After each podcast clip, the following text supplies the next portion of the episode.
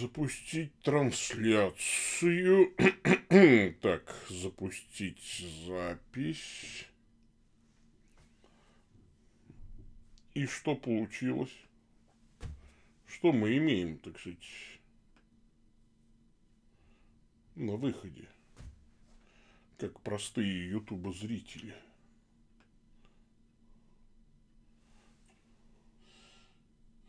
Запустить трансляцию. так, запустить запись. И что получилось? что мы имеем, так сказать? Ну, хорошо. Чувствую, что есть звук. Поставил сам себе лайк. Лайк за то, что смог запустить трансляцию. Это же, это же большое дело. Так, воды забыл налить заранее. Вода. стаканчик налью.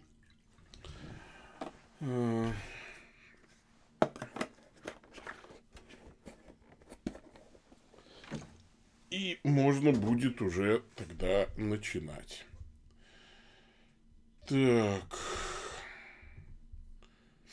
Давайте приступим к началу, потому что уже 14.01. Сегодня у нас память святого в Антоне.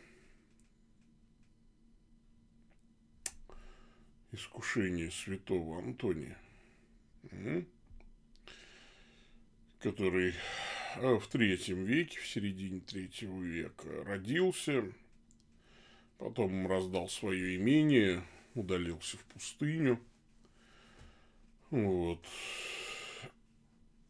Совершал аскетические подвиги. Основал, собственно, такое понимание, как отшельническое монашество.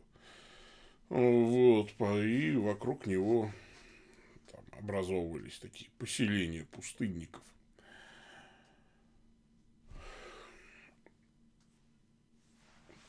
в возрасте, ну, тут более, более ста лет же прожил Святой Антоний, да, ведь это, это такой интересный опыт его.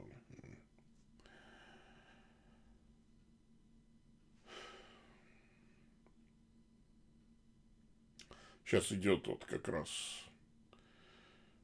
какая-то уже получается четвертая или пятая волна коронавируса, святому Антонию вот в том числе. Он вот молится. Считается, что он любит молиться об этом, о том, чтобы вот было преодолено вот это поветрие. Да, в Москве уже семь с половиной тысяч заболевших. В России опять больше 30. Сейчас смертность подтянется через недельку, и это ужасная, конечно, ситуация. Ох, давайте помолимся.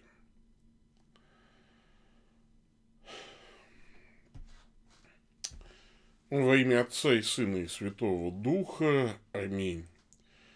Боже милосердный, по дару Твоему, святой Антоний Великий чудесным образом служил Тебе в пустыне – Дай нам, Господи, по Его ходатайству, отрешившись от себя, всегда любить Тебя превыше всяких благ земных. Просим Тебя о том, чтобы прекратилась вот эта пандемия, Господь, помилуй нас. Научи нас все-таки извлекать необходимые уроки из всего этого вот, э, болезненного такого поветрия. И святой Антоний Великий, моли Бога о нас.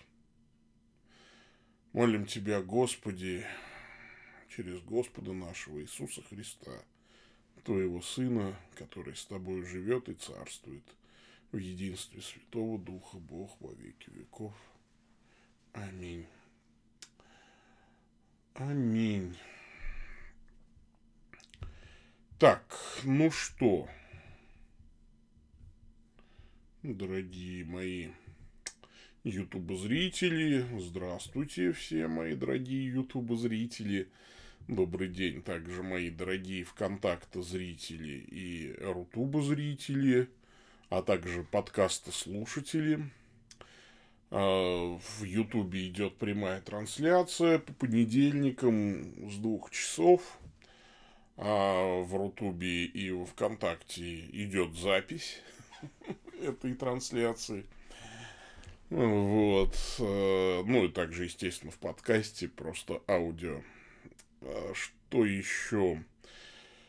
Меня зовут Павел Бегичев, с вами я по-прежнему, митрополит Старокатолической церковной провинции Святого Михаила Архангела, генеральный секретарь Всемирного Совета национальных католических церквей, и это получается 224 серия программы «Один дубль», в которой я даю ответы на вопросы, присланные на почту, вот сюда, сюда на почту. Вопрос точка один дубль, а, точка, что, вопрос точка один точка дубль собака gmail.com.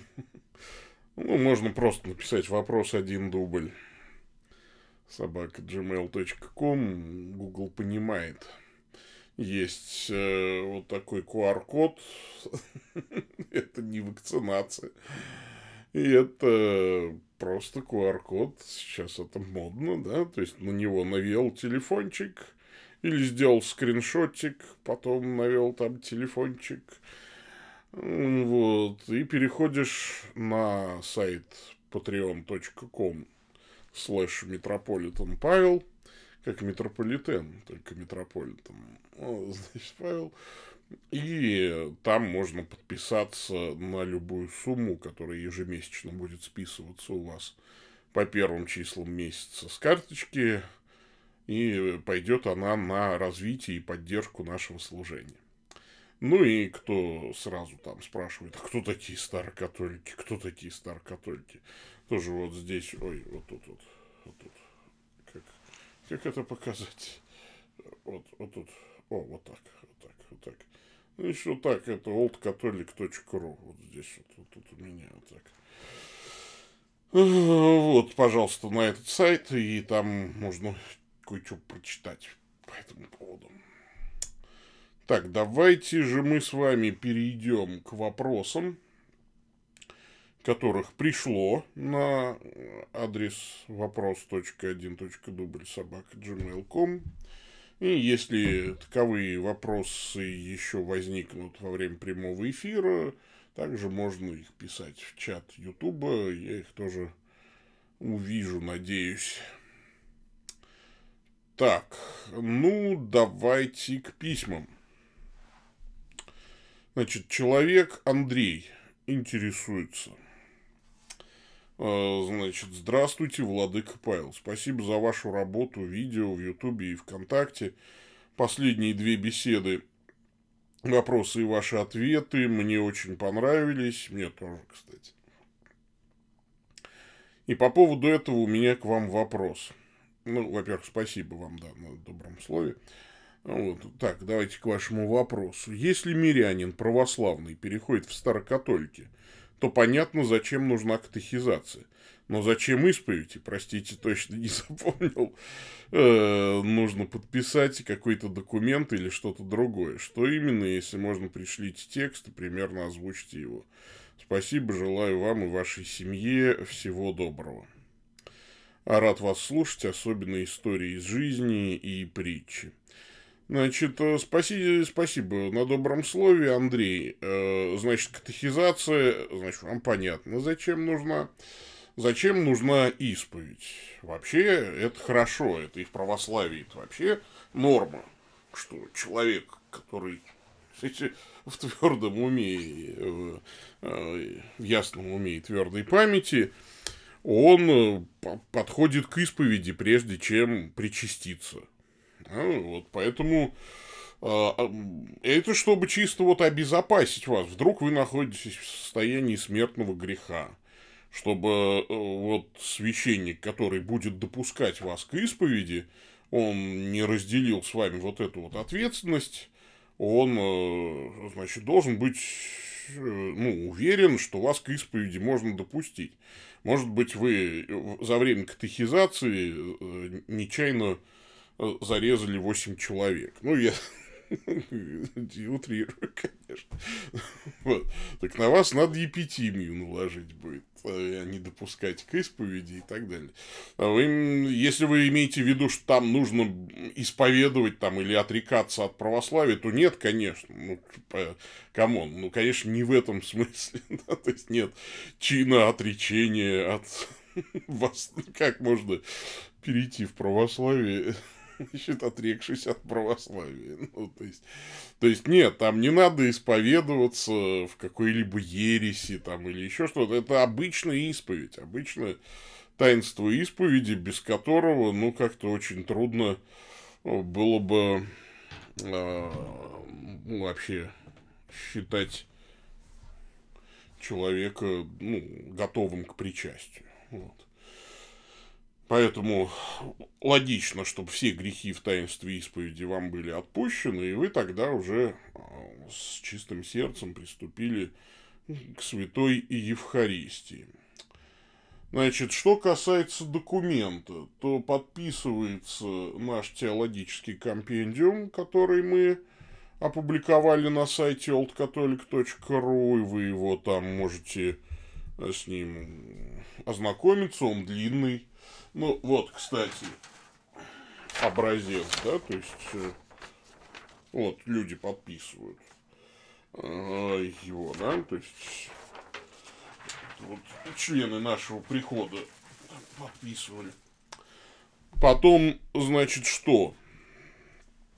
А, ну, я сейчас найду свой указ на эту тему. Вы тут просите что-то озвучить, э, каков там текст. Я сейчас что-то заранее это, это дело не открыл.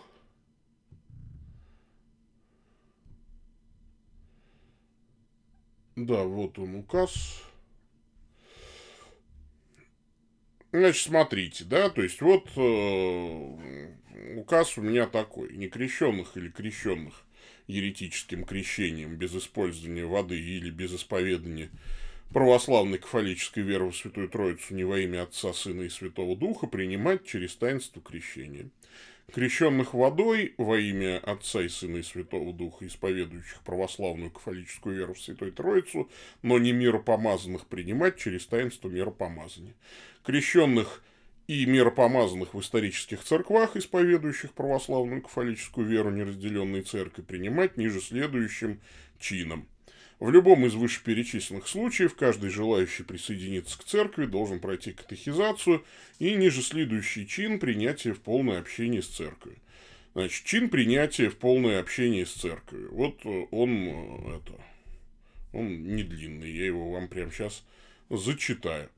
Значит, священник во имя Отца и Сына и Святого Духа, все аминь.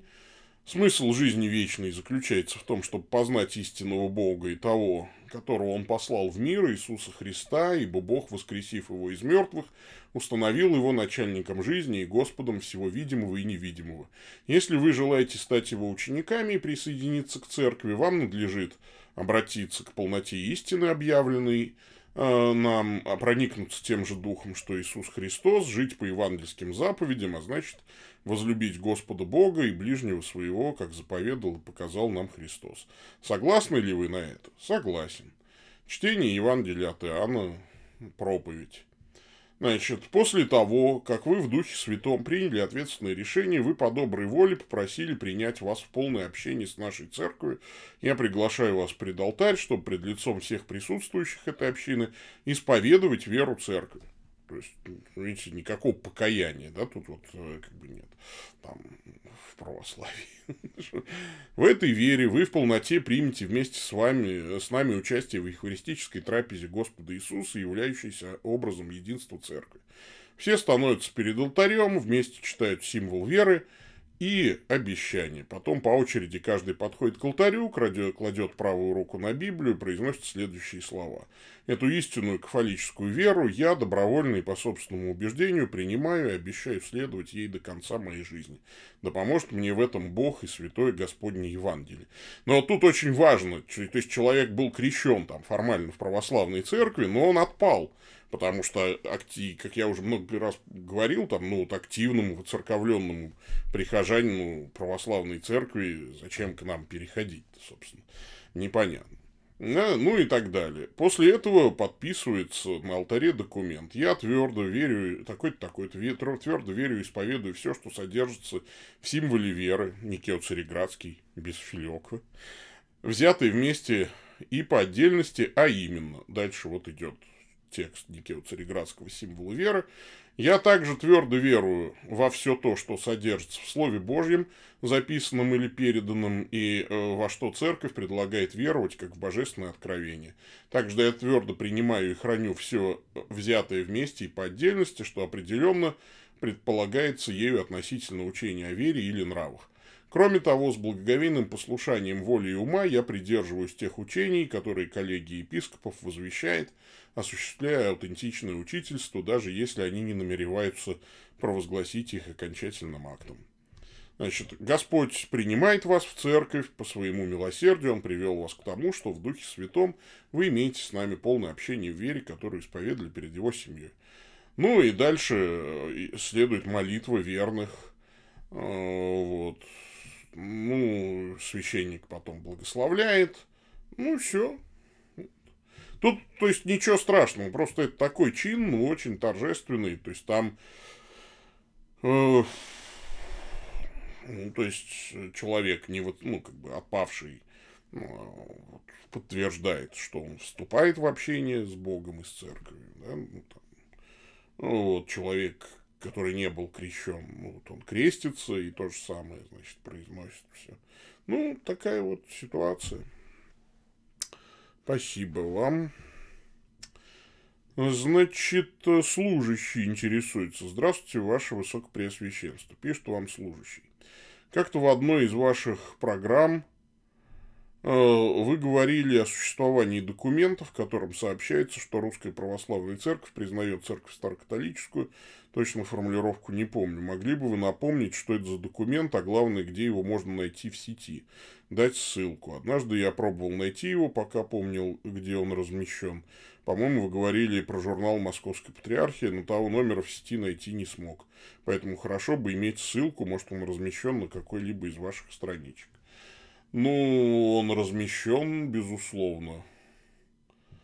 Вот. Эм, как? Да вы можете поинтересоваться. Я, например, обратился в Ленинскую библиотеку. Вот. Это э, журнал Московской Патриархии за август 1988 э, года. Я попросил прислать мне оглавление. Ну, там весь журнал, они говорят, мы вам не можем отсканировать, а вот, ну, то есть почему-то, не знаю, даже за деньги. А вот любую статью отсканировать можем. То есть я даже не ходил в библиотеку. Я зашел на сайт, и там был раздел, вот что-то такого. Ну, я уже не помню сейчас. В общем, я, там надо было по электронной почте написать. Я написал. Они мне прислали скан оглавления. Сказали, какую вам статью отсканировать. Я говорю, вот эту, вот эти вот страницы там по оглавлению нашел. А, значит, э, хорошо, это будет стоить столько-то, столько-то. Там какие-то смешные были цены, то есть очень недорого. вот. Где-то за городом очень недорого. А, вот. Я говорю, конечно, конечно, не вопрос. Он говорит, мы вам сейчас счет пришлем. То есть там как-то вот нет онлайн оплаты вот удобной, там, чтобы через Apple Pay. Тебе присылают прям вот счет. Ну, ничего, я прям в телефоне сделал перевод по реквизитам там, в стороннюю организацию. То есть, все там надо было заполнить, БИК, там, КПП, что-то, вот эти вот все буквы страшные, бухгалтерские. Я все заполнил, сделал этот перевод, что-то до 237 рублей. Какая-то вот не круглая ужасная сумма была. И мне отправил им чек по электронной почте, и мне по электронной почте прислали этот скан. Этот скан я тут же расшифровал и выложил. И все это у нас на сайте, соответственно, лежит. Ну, вот. А где это лежит? Ну, значит, у нас на сайте. Сейчас мы... Сейчас я попытаюсь найти. Так.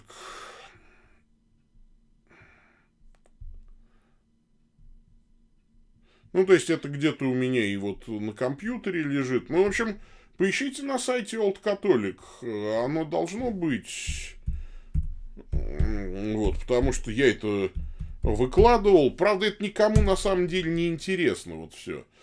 Там, э, значит, э, богословская комиссия э, заседала э, о тождественности таинств православных и старокатоликов, где там в конце говорится, что, ну, вот мы подтверждаем полную тождественность таинств, значит, ну, там сначала долго разбирается, типа, а чё, а как, вот,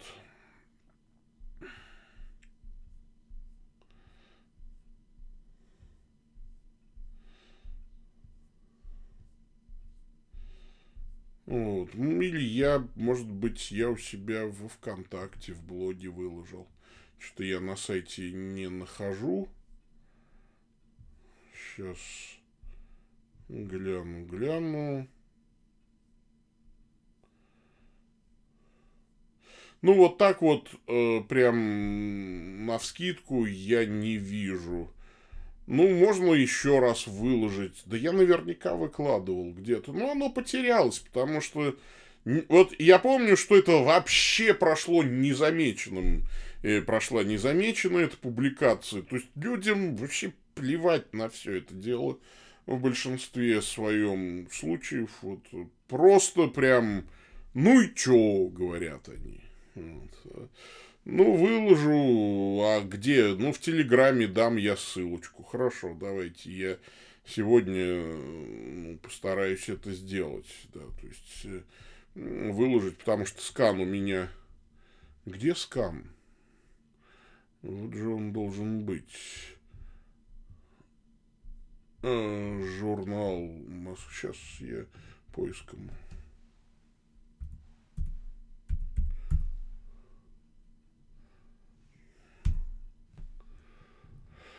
Так. Да, вот он, журнал Московской Патриархии. Э, восьмой номер, да, тысяч, за 1988 год. Угу.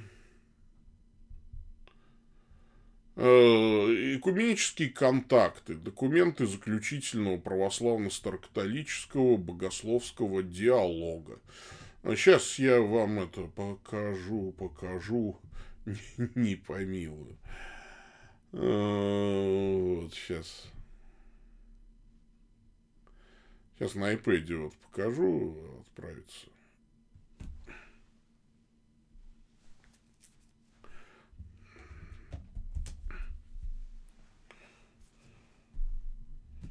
Ну что такое?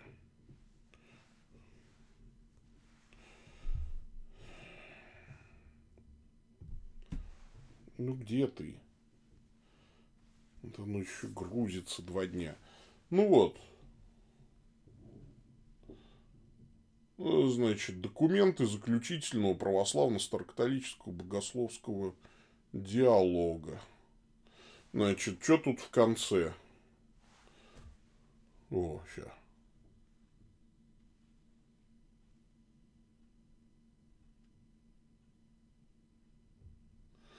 Вот, значит, что здесь?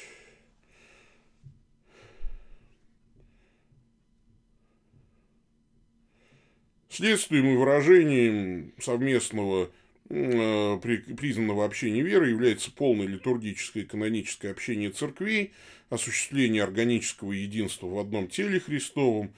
Литургические и канонические последствия этого общения будут уяснены и урегулировано церковью на основе канонического предания неразделенной церкви. Это общение не предполагает единообразие в литургическом чине и церковных обычаях, а выражается в том, что поместные церкви сохраняют исторически ставшее законным раскрытие веры древней неразделенной церкви, это общение не означает подчинение одной церкви с ее преданием другой, потому что прямо противоречило бы действительности общения.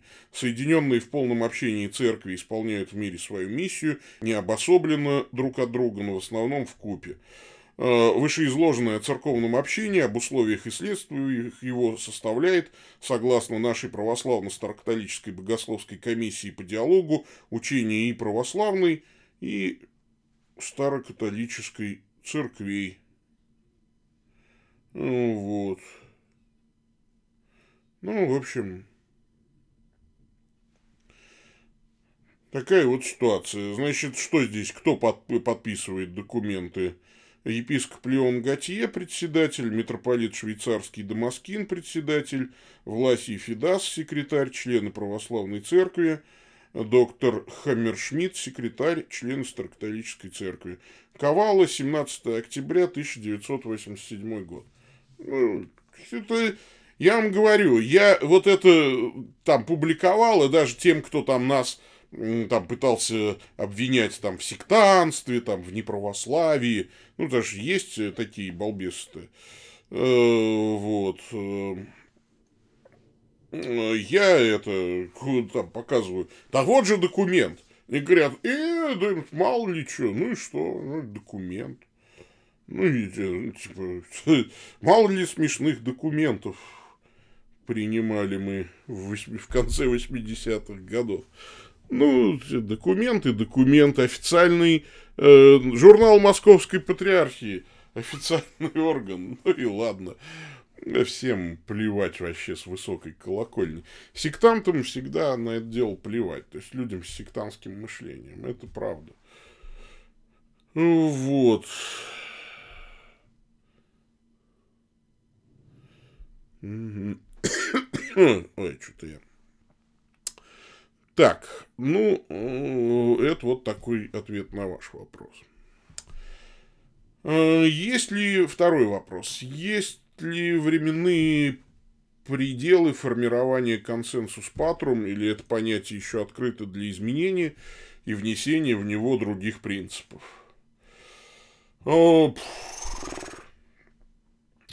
Вообще, конечно, понятие отцов церкви это такое понятие достаточно консервативное, да, вообще понятие отцы, святые отцы или отцы церкви. А, вот, это в основном все-таки а, деятели, такие писатели, а, служители, которые, кстати, прославились святостью жизни. И, что немаловажно, их учение признано всей церковью, да, там, и вообще их вот таковой, таковой статус.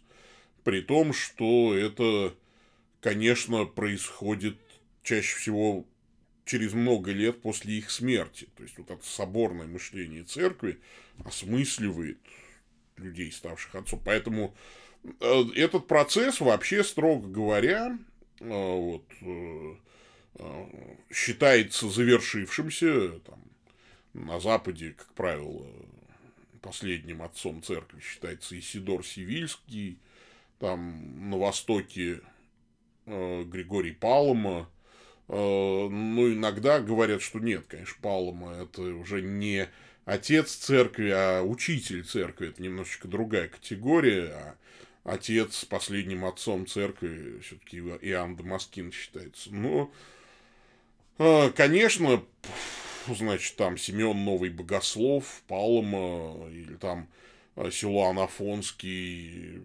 Паисий Величковский, Феофан Затворник. В общем-то, это, строго говоря, учителя церкви, но иногда их называют отцами церкви.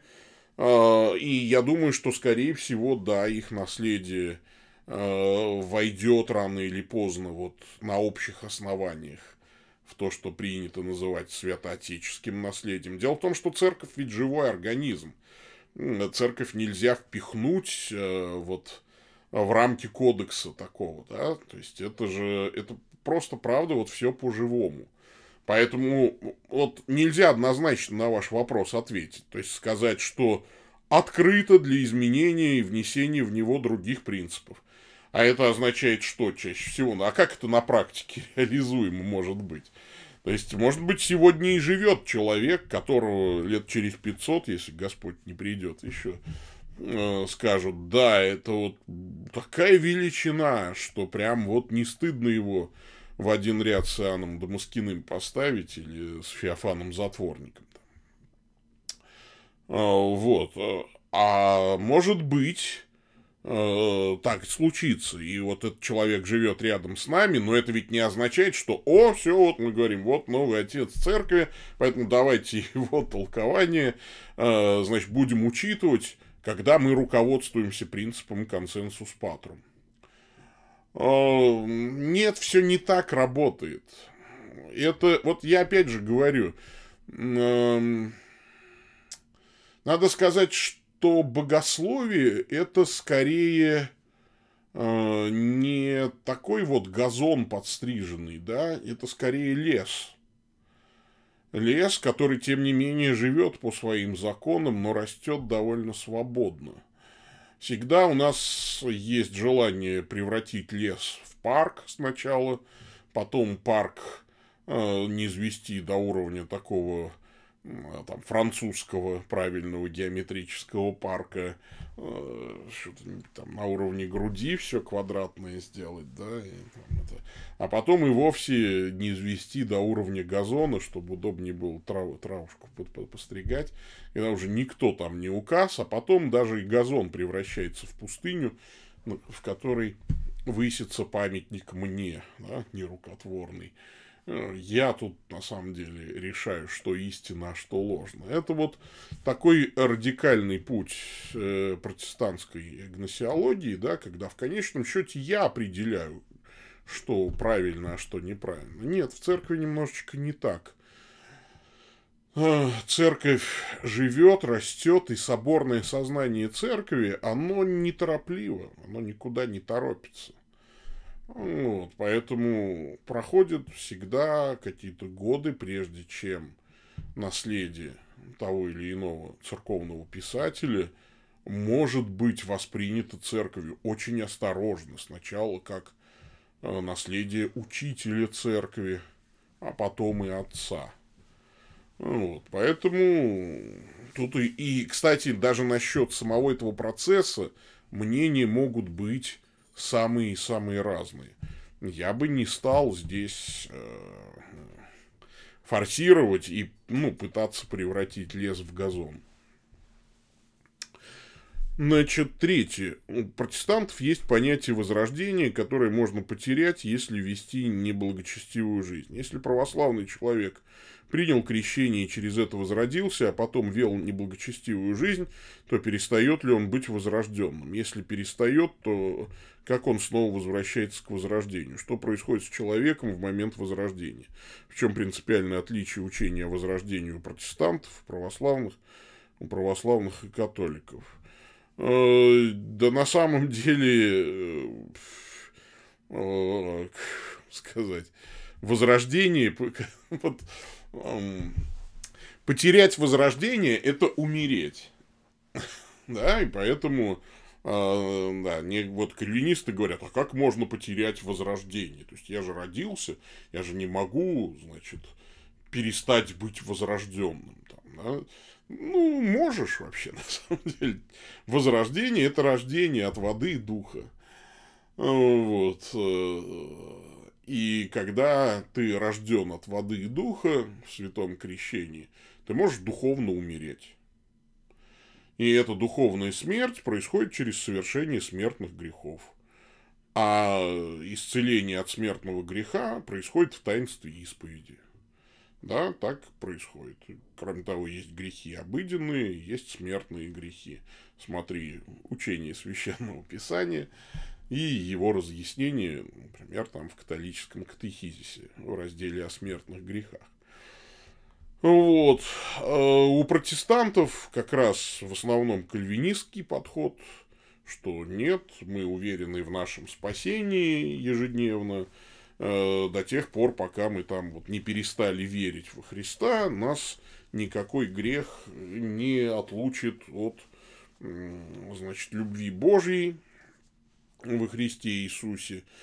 Потом понятие возрождения у протестантов, оно связано с тем, что благодать Божия подается тебе просто по твоему личному желанию, условно говоря.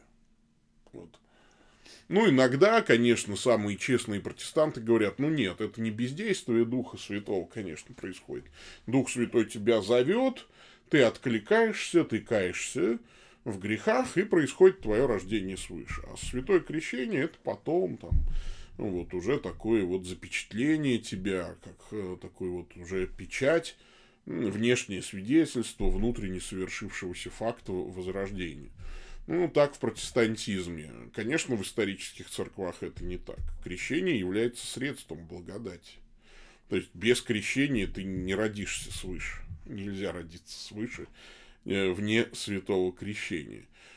Это нормативный факт, да, то есть нормативный порядок вещей, который Бог установил. Конечно, может ли Бог действовать или давать благодать вне церковных таинств?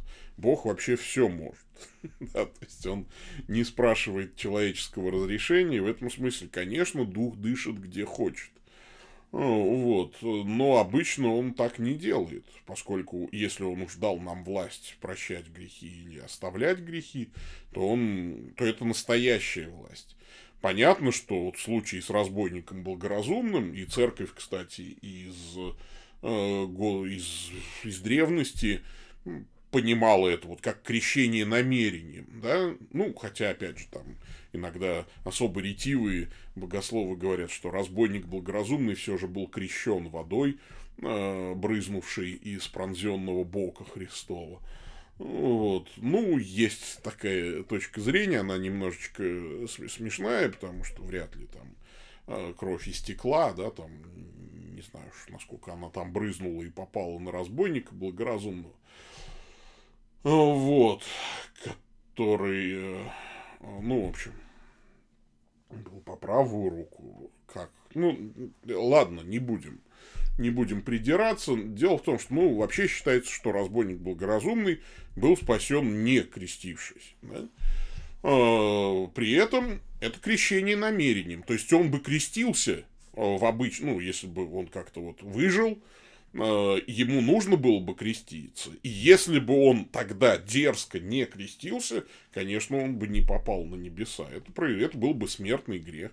Грех непослушания, да, вот Богу. А, и все, на этом его бы возрождение чудесное закончилось. Точно так же всегда. Вот, например, может ли быть грех отпущен без таинства исповеди? А, если все зависит от ситуации, в которой, если у тебя физически нет рядом священника, а, а ты искренне сокрушаешься о своем грехе, ну, Господь будет решать. И опять же, у меня нет никаких оснований сказать, да непременно будет отпущен. Но, скорее всего, да, Господь, судья всей земли, не поступит неправосудно. Ну, хотя, может быть, это просто суд такой тоже над тобой. Не иметь возможности к покаянию и так далее. Умереть без покаяния – это страшно. Но, тем не менее, если ты умираешь, ну, вот, и нет нигде священника, ты кайся в своих грехах и надейся на милость Божью. Мы веруем, что Господь любит нас, да, и хочет нас спасти. Поэтому, если покаяние искреннее, конечно, Господь а, отпустит грехи, насколько я понимаю Господа и Священное Писание. Но это не нормативная ситуация. Мы всегда ведь вот говорим, а если вот такая экстремальная ситуация, а если сякая экстремальная ситуация, как будто бы наша жизнь состоит из экстремальных ситуаций. Нет. Вот сейчас, вот рядом с тобой, у тебя в России ты живешь, вот у тебя через дорогу храм, скорее всего. Вот я вот живу вот в районе, да, мне до храма ближайшего православного идти 10 минут пешком. Причем можно в одну сторону пойти 10 минут, там будет э, собор Святого Спиридона Тремифунского возле метро Багратионовская. Либо в другую сторону можно пойти, и тоже через 10 минут будет, э, значит, церковь Покрова Пресвятой Богородицы в Филях. Ну, вот, пожалуйста. То есть, э, мне пойти и покреститься там, да, и, и родиться свыше, или там получить таинство отпущения грехов, не нужно далеко ходить. Ну, у меня же еще есть привилегия, да, у меня же есть священники в подчинении, я могу им исповедоваться там, и так далее. Но, в принципе, я говорю, что вот э, если бы это я был не я, а любой там человек, который бы говорил, а я так как-нибудь свыше родюсь, сам у себя в комнате, там, помолюсь как-нибудь крепко. Нет, ничего подобного. Погоди, погоди. А, нет, Господь с лукавым поступит по лукавству. Конечно. Погоди, чё, а что тебе меша, мешало креститься? Вот вода, что препятствует мне креститься? Если веруешь от всего сердца, можно. Если ты веруешь от всего сердца, иди и крестись. Ну, катехизируйся там, потому что иногда э, люди в таком жутком невежестве находятся, что какое там им крещение. Им нужно сначала объяснить, что Бог один, и что, там, я не знаю, в гороскопы не надо веровать. Значит, и битву экстрасенсов надо перестать смотреть, как минимум. Значит, это. Ну, вот. А если ты ведешь неблагочестивую жизнь, если ты живешь там в смертных грехах, если по плоти живете, то умрете, да, вот это вот потеря возрождения. Вот, если вот так возвращаться к вашему вопросу. Вот. Пойдем дальше. Э, Дима, э, значит, человек Дима, Дима так подписывался, подписывается, э, интересуется. Здравствуйте, Владыка, благословите. Хотелось бы узнать ваше отношение к теории эволюции и ее соотношение с христианством. Должен ли я, как христианин, пытаться примирить свою веру с новейшими научными данными или придерживаться буквальной трактовки шестоднева? Также меня смутили комментарии одного человека, который приводил цитаты святых отцов о том, что небо – это купол, сделанный изо льда и прочие антинаучные высказывания – Э, говорил, что это консенсус патрум, и что мы, как православные, должны во все это верить, правда ли это. Нет, это не консенсус патрум, к сожалению. Я бы хотел, чтобы это был консенсус патрум. И это, конечно, не вопрос догмата. Да? То есть мы говорили о том, что есть три уровня, э, скажем так, обязательности для веры у православного христианина. Есть уровень догмата, да? то есть это как раз вот догмат обладает свойством обязательности, верообязательности. То есть нужно веровать. Потому что если ты отвергаешь какой-то из церковных догматов, ты перестаешь быть христианином, ты становишься еретиком. Есть э, частное богословское мнение. Э, вот, э, оно может быть более мейнстримовым, менее мейнстримовым, и даже, может быть, только какой-то один из отцов придерживался этого мнения. Там, да? Потом есть неверное частное богословское мнение или ложное частное богословское мнение, когда какой-то из отцов сам не осужден соборне, но вот это его верование соборне осуждено. Хотя вот он сам никогда не подвергался, ну, то есть его святость не подвергалась сомнению, на соборе его личное дело никогда не разбиралось, там и так далее. Но, тем не менее, его частное богословское мнение признано ложным, тогда его тоже нужно отвергнуть. Ну и есть просто ересь. А, значит, э, то, что мы называем э, младоземельным креационизмом, является частным богословским мнением. Не считается, э, значит, поэтому, ну, как бы это не считается обязательным. Другое дело, что лично я младоземельный креационист. Я искренне считаю, что Вселенная не, не старше 10 тысяч лет.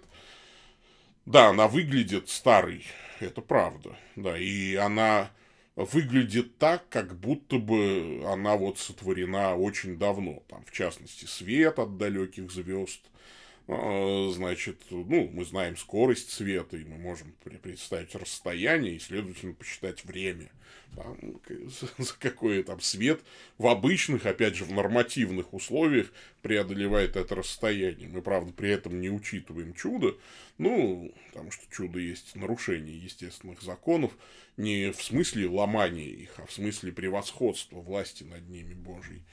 Вот, и, конечно, в этом смысле я верю в буквальный шестоднев.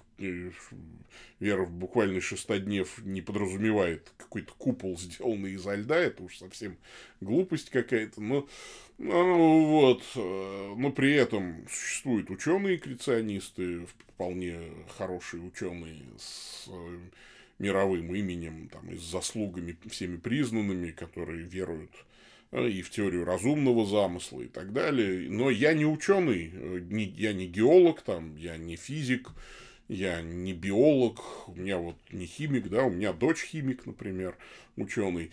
Но она, кстати, тоже придерживается позиции креационизма. Другое дело, что механизм вот этого креационизма шестоднева, да, то есть Бог мог сотворить мир за 6 дней буквальных так, чтобы это выглядело как быстрый эволюционный процесс. Ну и так далее. То есть мы, кстати, когда вот на библейско-богословских вебинарах э, эту тему рассматриваем, тему творения мира и происхождения человека, э, мы говорим о том, что да, в качестве догмата церковь верует в то, что мир сотворен Богом и человек сотворен Богом способ, как творил Создатель, да, что считал он более кстати, знать не может председатель комитета по печати.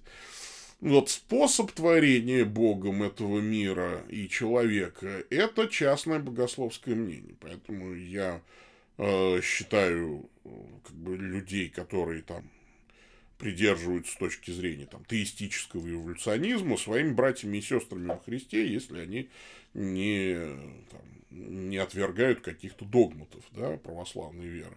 Но я их считаю очень непоследовательными э, в этом плане. И в частности, я очень не люблю, когда э, наука, вместо того, чтобы заниматься своим прямым делом, да, а что, что должна, для чего вообще нужна наука? Наука нужна, чтобы изобрести вакцину и лекарство от болезни – чтобы там вылечить больного человека, чтобы изобрести сотовый телефон, чтобы, значит, изобрести хороший автомобиль, чтобы при этом жилось там комфортно инвалиду там или еще что-то. То есть наука вот она для всего вот этого, чтобы спутник летал и обеспечивал покрытие значит, GPS моему там навигатору. Вот для этого. А когда наука начинает объяснять мне, как я появился на свет, и самое главное, для чего я живу, мне кажется, что наука лезет не в свое дело. Ну вот, поэтому а, э, кто-то может мне возразить и сказать, а тогда религия не должна лезть не в свое дело и не объяснять, как появился этот мир. А вот тут, извините, религия все-таки оперирует та- та- такой штукой, как откровение. И поэтому нам Бог сказал, как мир появился. Мы в это верим. Мы, опять же, в механизмы не, не лезем, потому что не специалисты. Ну, куда там, в тонкости вот всей, всей этой кухни. Если интересно вам, копайтесь, конечно. Но не забывайте, что всегда здесь есть стык не только науки, ну, вот прикладной какой-то, да, но и философии. И, как правило, хороший физик редко бывает хорошим философом, и наоборот. А я уже не говорю, что и то, и другое имеет матерь всех наук, теологию. Да, поэтому Давайте об этом тоже не будем забывать. Э, вот такая вот ситуация. Хотя, опять же, я говорю, что, ну, это мое личное мнение, я его никому не навязываю, но я готов его аргументировать, если хотите. У меня есть там, около 10 аргументов, почему э, вот все доводы теистических эволюционистов совершенно не согласуются с библейским учением. В частности, ну, как догмат, естественно, мы должны веровать в то, что все люди произошли от Адама. Потому что если люди от Адама не произошли, тогда грехопадение не имеет никакого смысла, тогда грех не перешел во всех людей, тогда смерть не перешла во всех человеков, тогда и Христос всех не, не мог спать, спасти, потому что а какое там было у него единство с человеческой природой, если человеческая природа сама по себе не едина, да, там вот, а произошла от разных эволюционных там ветвей. Вот. Или тогда надо э, веровать, что Христос умер еще за всех человекообразных обезьян, имевших общего предка с человеком. И тогда надо причащать человекообразных обезьян. Ну, я не знаю. То есть, это я вот сейчас сижу, конечно, фантазирую, но вообще, строго говоря, это вот э, какая-то очень, ну, э, э, это вот доведение, да, что называется, до абсурда с точки зрения оппонента, но оно иногда очень полезно для того, чтобы задуматься. Значит, э, пойдем дальше. Денис Белый. Добрый день. Где можно ознакомиться с биографией владыки Леонардо Бега? Где, где? На бороде. Сейчас. Э, я не знаю. Сейчас. Есть там биография?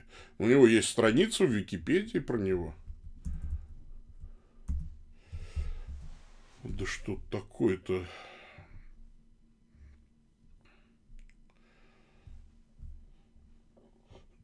Так.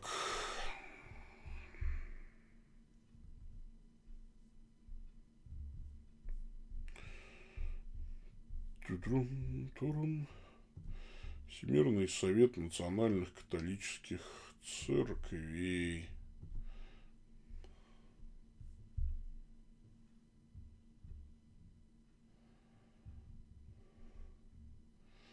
Леонардо Бек.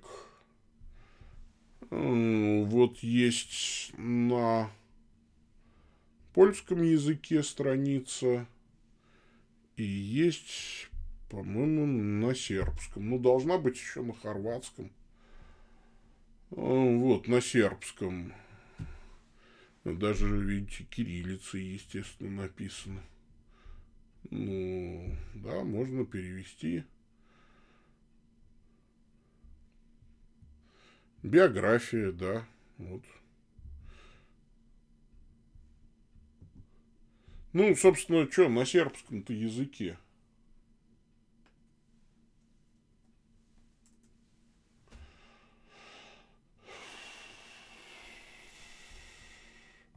На сербском-то языке. Вот вам, пожалуйста ну, краткая биография ну, Леонардо Бега. Ну, сейчас я даже э, ее скопирую и положу в переводчик. Определить язык. Вот Google переводчик. Э, на русский переведите мне, пожалуйста. Родился в Арабии 4 марта 1976 года семье практикующих католиков. В 94 году пережил непосредственное явление Пресвятой Богородицы. Ну да, он мечтал стать летчиком, учился на летчика, профессионального военного летчика. Мне сам рассказывал, да, ему явилась Богородица в 1994 году и велела ему стать священником. Он пошел, значит, в Риеку, он поступил в 96 году, рукоположен значит, в диаконы э, Вальтером Жупаном через несколько месяцев, значит, э, ушел в отставку со всех должностей, продолжил образование, э, значит, финан, финансовое, значит, образование, потом докторская степень по экуменическому богословию, и, собственно говоря, присоединился да, к э, Старокатолической церкви. Был диаконом, священником с 2010 года. Э, значит, э, в 2012 году он покинул Утрехтскую унию вот, из-за либеральных реформ. Вот, присоединился к Словацкой Старокатолической церкви назначен генеральным викарием на территории бывшей Югославии Бачинским. Вот, рукоположен в епископа в Рабе, в базилике святого Иоанна Крестителя. Вот. Ром, ром. Значит, э, э, стал, значит, да, провинция Святого Христофора в 17 году получила автокефалию, он стал митрополитом провинции. И здесь вот не внесены последние изменения, что да, в 2021 году, в октябре, был избран патриархом Всемирного Совета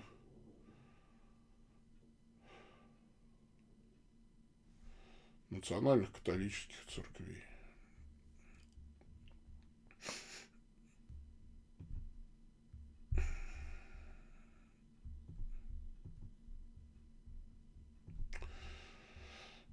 Так, а, вот, где можно прочитать? Ну, там и можно, да. Значит, пойдем дальше. Следующее письмо. Добрый день, Владыка Павел, благословите. Благословляю. У меня к вам два вопроса в связи с вашей последней проповедью. Это, это что называется, прорвало. Я и раньше об этом говорил, и как бы много раз, мне казалось, об этом говорил, но как-то я все сконцентрировал и эмоционально довольно-таки сказал в прошлой проповеди, потому что, ну, это прям уже, что называется, наболело. Уж два года идет пандемии. Уже, то есть, я понимаю, когда там люди не ходят в церковь, ну, по соображениям, да, вот по диспенсации данной э, епископами на время пандемии. Ну, то есть, ну, подразумевается, что они тогда никуда не ходят. Да? То есть, вот они не ходят э, там, ну, делают вылазки в больницу, ой, в больницу, говорю, да, в больнице, э, в магазины со всеми предосторожностями, но они не ходят там на концерт, например, в музей, они не ходят тогда, например, там уже, ну, я не знаю, в отпуск не ездят никуда. То есть вообще на работу, например, не ходят, а работают удаленно. Но если человек э, считает, что, а, ну уже там достаточно все устаканилось, что я хожу на работу спокойно, посещаю концерты, еду в отпуск, там или еще куда, а в церковь-то я не хожу, потому что у нас же диспенсацию объявили епископы, значит, это, так, так и я и не пойду, что это такое, и это не будет смертным грехом. Нет, это будет уже смертным грехом, то есть это уже не надо себя обманывать, что называется. Если ты себе разрешил ходить везде, кроме церкви, ну, это, это уже смер... ну, это смертный грех, да, безусловно. А, значит, э, вы сказали, что для исполнения заповеди светить день субботний, ну, день Господень, потому что, да, суббота – это шаббат, покой, да, день покоя, и может быть хоть четверг.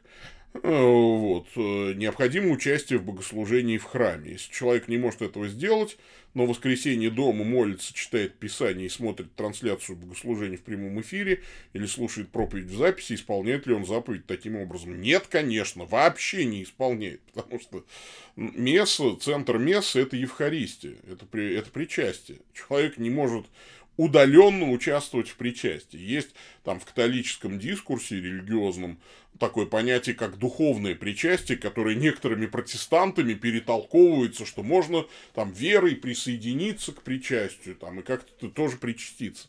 Но нет, католиков вот это понятие духовное причастие не заменяет причастие ну, естественного, что называется, да, то есть, ну, ты хотя бы духовным, вот, ну, как бы пытаешься пережить вот этот же опыт, да, присоединения к Голговской жертве, но при этом реально вот причастия не существует. Это как э, когда я голодал, ну, значит, по системе там э, поля Брега 21 день не ел, вот ты же не ешь, да, но через какое-то время тебе начинают нравиться запахи еды. Они тебя не раздражают, а наоборот – то есть я реально, я вот помню, там, 12-й день голодания шел, и я пошел, а, мы с семьей ехали из церкви, а, значит, и я сказал, да, хотите в Макдональдс детям, там, да, дети еще маленькие были, все, ура, ура, там, жена на них зашикала, вы что, папа уже вот голодает, как вам не стыдно? Я говорю, да вы что, наоборот, мне вообще в кайф с вами посидеть,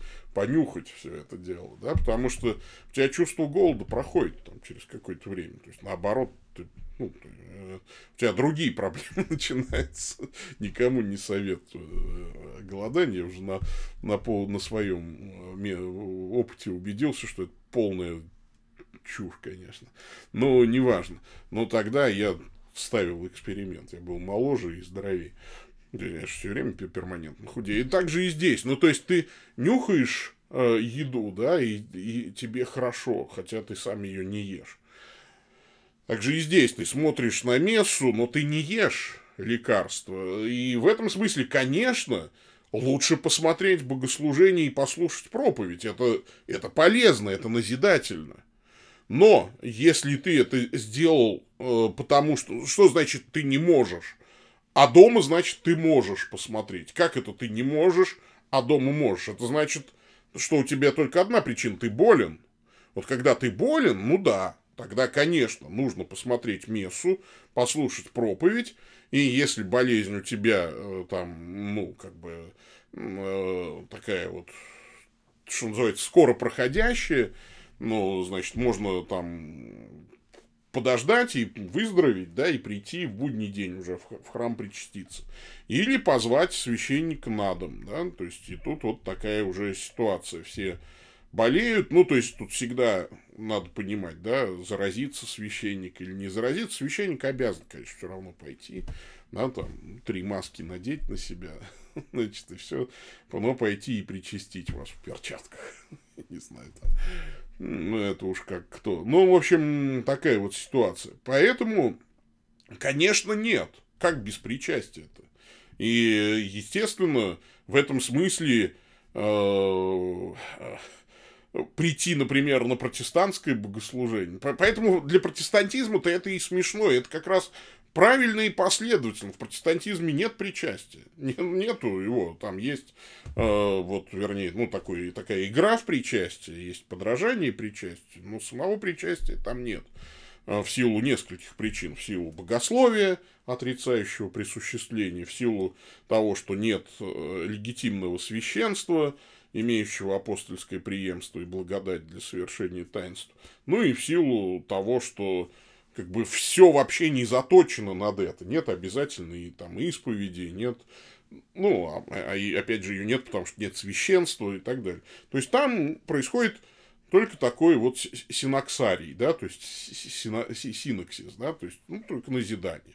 Да, Слово Божье читается, как-то оно там толкуется, иногда э, хорошо толкуется, иногда еретически, это уж как повезет кому. В общем, поэтому такая вот ситуация. Второй вопрос. Получает ли человек прощение грехов, исповедуясь в них в частной молитве наедине с Богом без участия священника? В нормативном э, смысле отпущение обыденных грехов, да, происходит э, просто в частной молитве, э, значит, а смертный грех прощается только в таинстве исповеди. Но даже обыденные грехи подталкивают человека к совершению смертного греха. Или, скажем так, накопившись, они могут, так сказать, уже в тебе ну, их может накопиться так много, что все равно без таинства исповеди Господь тебе это не отпустит. Помните, uh, друзья Иова пытались сами извиниться за себя, а Бог им сказал, не-не-не, пусть Иов за вас помолится. А в Новом Завете нормативным способом отпущения грехов является повеление Христа апостолам. Примите Духа Святого, да, как послал меня Отец, так и я посылаю вас. Кому простите грехи, тому простятся, на ком оставите, на том останутся. Вот это нормативная штука, да, исповедуйтесь, а, значит, в проступках. Если исповедуем грехи наши, то он, будучи верен и правде, начистит нас от грехов наших. Там, конечно, говорится об исповеди, потому что там перед этим идет, имеем общение друг с другом. Вот вы, как миряне, имеете общение с апостолами, наше общение с, со Христом и так далее. Вот здесь такая ситуация.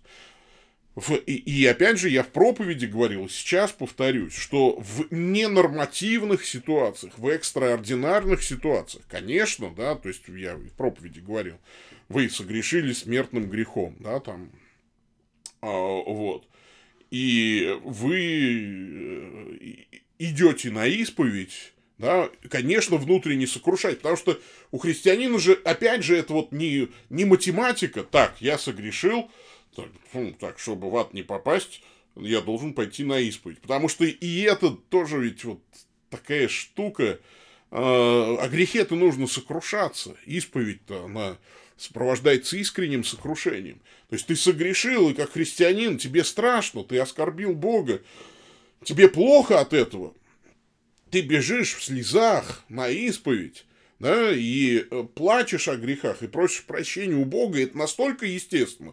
Потому что вы меня спрашиваете, а типа, а если не происходит отпущение грехов, то тогда зачем же и молиться-то частным образом? Да потому что невозможно и настоящему христианину не молиться о прощении своих грехов. У него брызгают слезы, он, ну, бывает, что совесть, конечно, сожженная, бывает спит совесть, и тогда человек просто уже как бы усилием воли происходит испытание совести, и он вдруг вспоминает что-то, и тогда ему что-то открывается, Дух Святой действует. Но, во всяком случае, он бежит, да, и вот он э, исполнен покаяние, и в этот момент его сбивает машина насмерть. А, а до исповеди он не добежал. Простит ему Господь его грехи без таинства исповеди? Я думаю, простит. Э, хотя, опять же, я не Бог. Я же не знаю, да, то есть вот, это же Бог решает. Бог милостив, да, ну, то есть, понятно. И опять же, не без воли Божьей ты был сбит автомобилем. То есть, почему вдруг это так с тобой случилось? Но это все ситуации из разряда детских вопросов, а если слон на кита нападет, кто кого сборит? Можно, конечно, всерьез там рассчитать, там, массу кита, и массу слона, и там, ну, способности их там двигаться. А где, смотря в море, происходит битва или на суше. Да, то есть, ну, слушайте, можно, конечно, очень серьезно разобрать ситуацию, кто победит в битве слона и кита. Только зачем? Вам в обычной жизни этот разбор ситуации не пригодится никогда, просто, ну, почти никогда. Наверное, гипотетически. Можно себе представить ситуацию, когда слон на кита напал?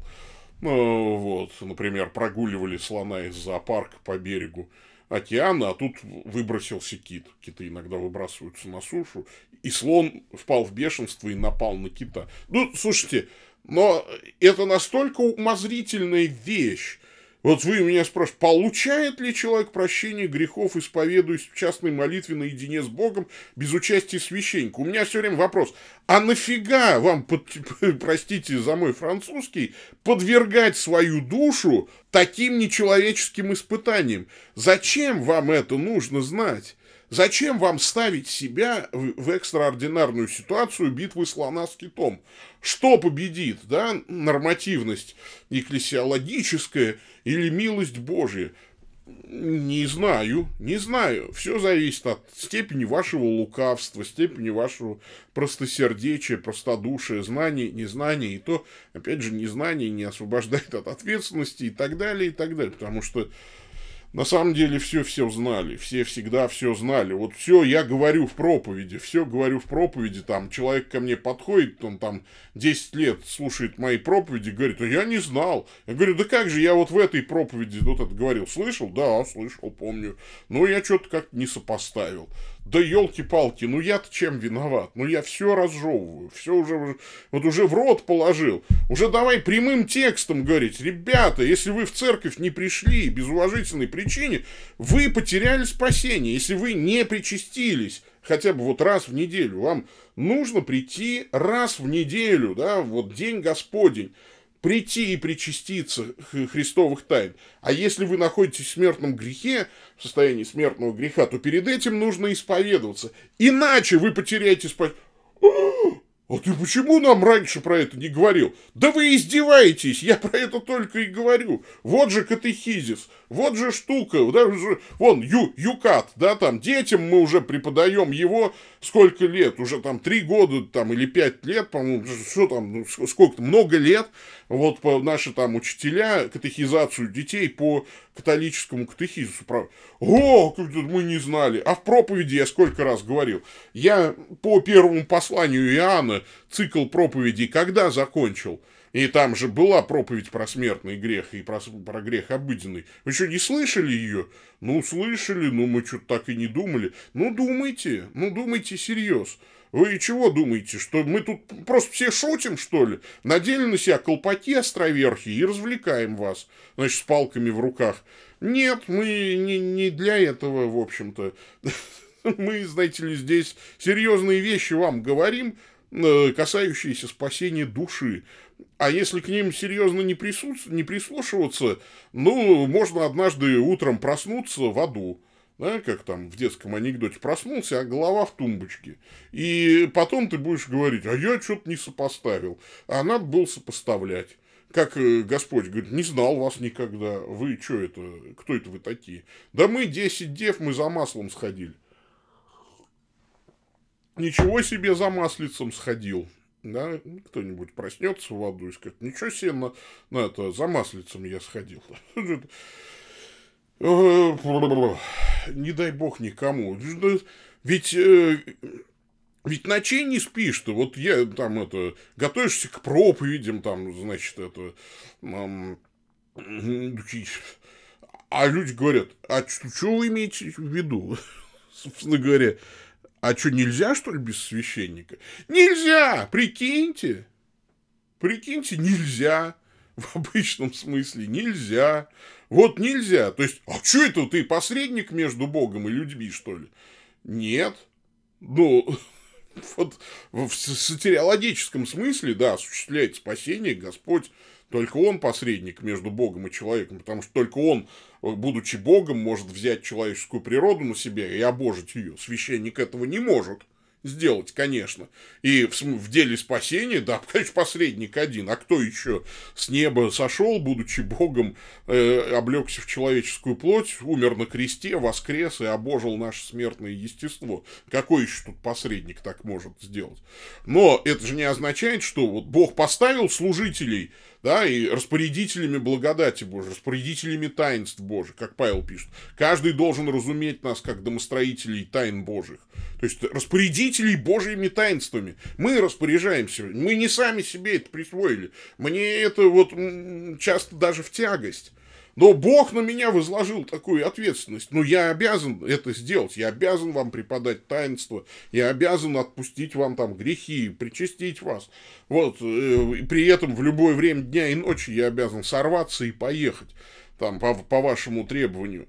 Но при этом же, то есть, э, а люди говорят, ну, мы это... А можно без вас?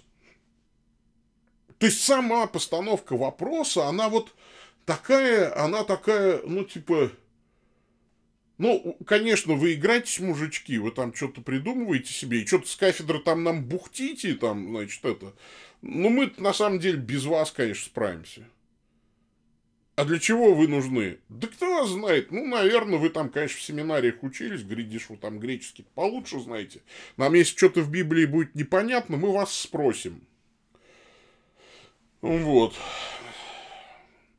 А вон вам какое нужно христианство. Ну, это вам в другую конфессию.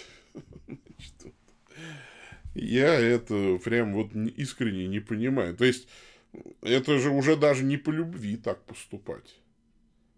То есть, э, служебное священство новозаветное говорить, да вы кто такие-то вообще? Ну, зачем тут?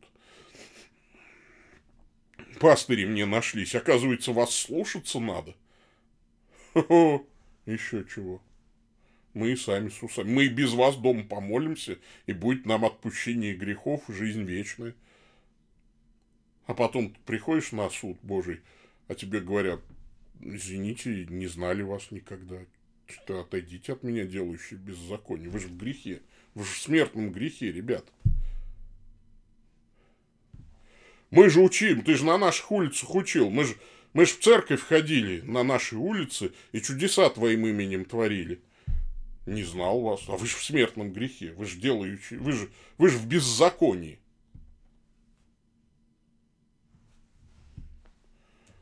А? Кому Господь скажет, отойдите от меня? Делающий беззаконие. Не отпущен вам грех. Хоть и учение вы слушали. И молились, наверное, да? То есть, когда чудеса творили. Вы же молитву читали какую-то. Может быть, даже молитву покаяния из четырех духовных законов. И это интересный вопрос. Я что так, это потому что, ну да, проповедь вчерашняя, она меня самого как-то так еще заводит. Так, пойдем дальше. Приветствую вас, ваше высокопреосвященство, Рузвельт. Да, мне просто письма кончились. Перехожу к водным процедурам. Эм. А, перехожу к этим, как его, к э, чату, чату в Ютубе. Э, Владыка, а вы читали книги Дэвида Бентли Харта? Нет, не читал, по-моему, очень э, это, э, хорошо их прочитал Сергей Львович Худиев, поскольку несколько передач вышло с его участием, а он обычно довольно въедливый дяденька, я вам советую Худиева, ну, значит, прочитать. Я зато прочитал вот эту скандальную а, публикацию, про которую все там написали, что за исследование зла и ада там 740 тысяч рублей потратил Институт Российской Академии Наук на изучение зла и ада. Я прочитал статью Гаспарова и Мишуры, или Мишуры, значит, вот, Мишура или Мишура. Вот, кстати, интересно. Ну, в общем, и это, конечно, слушайте, какой там хард? Ну, то есть, хард насколько мне рассказывали люди, которые это прочитали, я не спешу это читать, когда-нибудь дойдут, э, значит, руки, это просто такой, как бы, э, и это такой перепев научно-популярный э, того же Дэвида Льюиса, там, по-моему, да? Вот. Ну, а стало быть, зачем? Ну, то есть, что нового Харта скажут? Ну, ну, не знаю. Нет, я не прочитал. По поводу, э, значит, всеобщего спасения, э, мне, собственно, достаточно соборных определений. И в этом смысле пережевывать одни и те же аргументы мне представляется не очень продуктивным делом, потому что по всем отзывам Харт не совершил никакого философского прорыва. Ну, просто время от времени интерес к этой теме там ослабевает, а потом снова, так сказать, возникает. Вот перевели Харта там, о том, что, оказывается, будет апокатастасис, значит, будет всеобщее спасение, все в конце концов покаются, станут хорошими. Ну и как будет здорово, то-то заживем. Э, я вижу здесь массу философских проблем. И, кстати, Гаспаров, хотя вот он не полемизирует с Хартом, э, очень хорошую статью написал. Почитайте.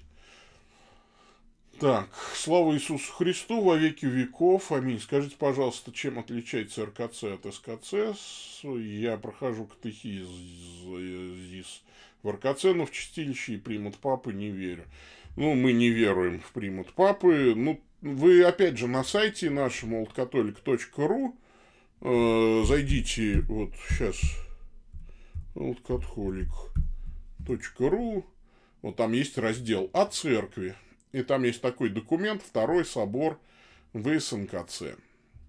Э, лучше всего скачать документ в формате PDF, потому что тут поехала вся эта...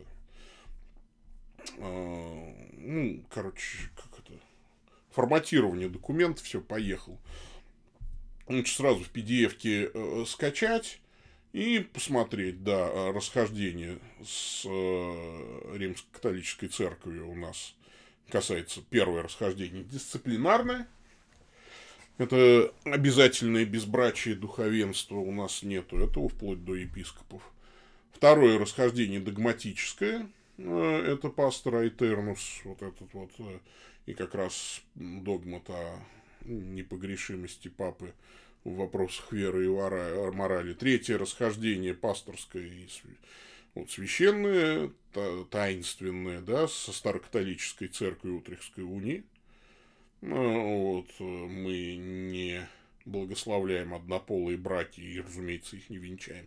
кстати, в Рим-католической церкви благословляют в Германии, да, однополые браки, пока не венчают, но благословляют. Ну, вот, и в этом смысле и мы сюда. И женская ординация в Утрехской унии, конечно, в Рим-католической церкви этого пока нет. Э, слава богу, вот. Вот такие расхождения. Что касается чистилища, то также я вам вот советую открыть теологический компендиум. А, и по этому поводу мы очень осторожно пишем. Э, избегай термина чистилище, потому что, потому что, безусловно,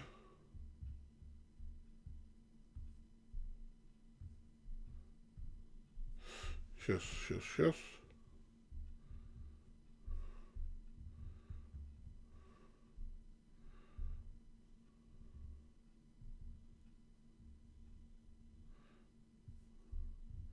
Где это?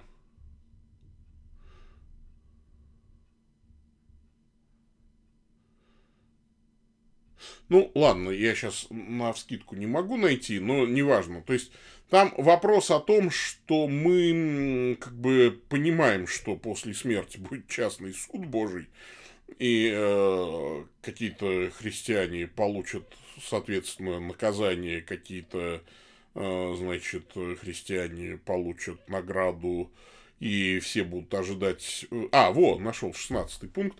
Мы исповедуем православную кафолическую веру в посмертное воздаяние для всех людей – выраженное либо в вечных мучениях, либо в вечном блаженстве. Это конечный итог.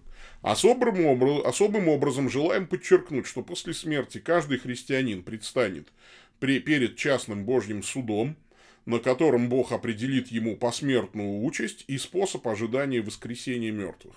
Учитывая широкий спектр мнений святых отцов западных и восточных церквей по этому вопросу, мы предпочитаем ограничиться заявлением о том, что заслуживающие временного наказания христиане будут наказаны. А? Вот такая вот ситуация.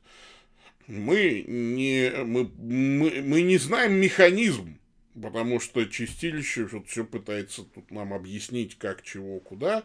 Да, ну, то есть э, Скажем так, это для нас вот частное богословское мнение. Что важно, вот как бы, и мы понимаем, да, что вот неразделенная церковь как догмат верует да, вот в вечные мучения, либо в вечное блаженство. Ну, то есть вот и также верует в частный суд Божий на уровне догмата, и э, что именно Бог, конечно, определяет посмертную участь и способ ожидания воскресения мертвых. Вот. А детализировать мы не можем. У нас нету догм, ну, догмата об этом, ну, то есть его нет и в неразделенной церкви, соответственно. Поэтому, ну, вот такое, да, отличие у нас от э, РКЦ. А при этом, при этом, опять же, вот если вы посмотрите на тот же самый документ Второго собора, мы же говорим о том, что что э, мы можем рассмотреть, да, там, вопрос единства с Римо-католической церковью. И даже сейчас мы готовы упоминать Папы Римского, если, ну, как бы, состоится хотя бы у нас какой-то диалог на, этот, на эту тему.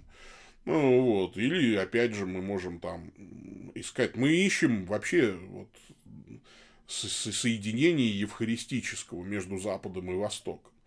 Поэтому кто быстрее согласится на это евхаристическое общение, Запад или Восток, конечно, мне, как человеку, живущему в России, э, православие ближе, вообще, вот всячески. Конечно, я поэтому в первую очередь ищу вот э, способ упоминать патриарха московского.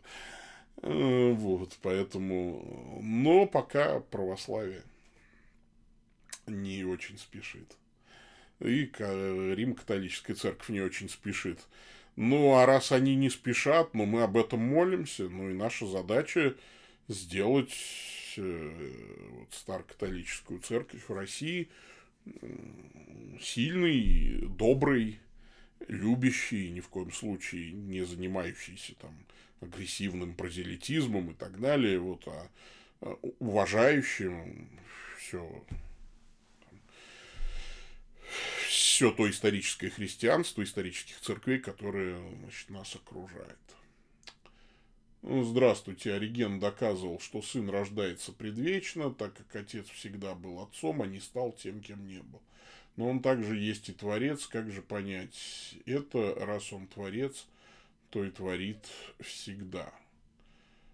Нет, потому что сын вечно сущий в недре отчим назван в Писании, а отец, написано, почил от всех дел, которые творил и созидал. Э, какие главные отличия между старокатоликами и РПЦ? Это вот мне проще, потому что, наверное, единственное отличие, которое я вот прямо вот сейчас готов назвать между старокатоликами и РПЦ, это брачный епископат. А так, в общем, ну, и, ну, если мы не берем вопрос обряда и канонического права, ну, там, то есть, э, э, ну, то есть, да, мы служим, конечно, по западному обряду и живем по логике западного больше канонического права, конечно, чем восточного, не по номоканону, конечно. А так вот э, догматически нет никакой, никакой разницы, что мы же... Вот я же зачитал тут, да, показывал вам э, работу, э, итоговый документ работы богословской комиссии. Так и нет уже никакого этого какого, различия. Ну да, у нас брачный епископат, но это, опять же, вот смотрите, какая штука. Э, вот тот же теологический компендиум наш открывайте на сайте oldcatholic.ru. Значит, сейчас. Это зачитаю, зачитаю. Значит, священнослужители всех трех степеней священства, епископы, священники и диаконы, могут быть как женатыми, так и целебатными. Первое правило Седьмого Вселенского собора канонизирует правила святых апостолов, ну, там, значит, оно, а, значит, Э, канонизирует правила святых апостолов, утверждающие женатый епископат и запрещающие под страхом отлучения оставлять своих жен при получении епископского достоинства. Вот, при этом вводивший епископский целебат 12 правило Трульского собора, который состоялся до 7 Вселенского собора, не был подписан и не был признан первенствующей тогда Римской церковью в качестве Вселенского, не имеет статуса обязательного для церковной полноты, хотя сам этот собор является авторитетным для восточных церквей. Но даже это правило со специальной оговоркой не отменяло апостольское установление об изначально принятом церковью брачном епископате, но лишь по экономии вводило соответствующее времени и месту новшество. Вы же понимаете, да, что в каноническом праве следует различать божественное право и церковное право – так вот, вопрос целебата – это экономия по отношению к божественному праву. А, это вот как раз норма церковного права, права введенная по экономии. Мы понимаем, значит, э, каковы были причины. Но божественное право предписывает епископам быть мужем одной жены. И это очень важно. Вот. А так, а так никаких больше. Ну, то есть, это вот то, и то, что прям вот, ну, что называется, вот глаза колет. Вот, я, вот, пожалуйста, вот вам епископ, вот обручальное кольцо. А, а больше ничего, конечно, да. А больше ничего. Вот.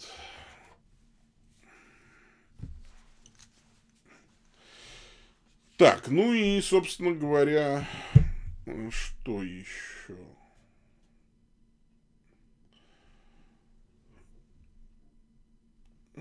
Все, да, по-моему, все вопросы заданы. Эм, на все вопросы ответы получены. Э, время полчетвертого. Ой-ой-ой, полтора часа мы с вами проговорили. Ну, это хорошо, как-то как пять минут пролетело. Думаю, что я есть хочу, а я э, есть хочу, Ну что, давайте тогда помолимся с вами. Ага. Молитвой дневного часа, как всегда. Во имя Отца и Сына и Святого Духа. Аминь. Боже, Господи, виноградника и жатвы – Всякому ты даешь его работу и справедливо награждаешь. Дай нам с терпением нести бремя этого дня и без ропота принимать Твою волю через Христа Господа нашего. Аминь. Господь с вами, да благословит вас всемогущий Бог, Отец, Сын и Дух Святой. Идите в мире. Все, сейчас отключаюсь.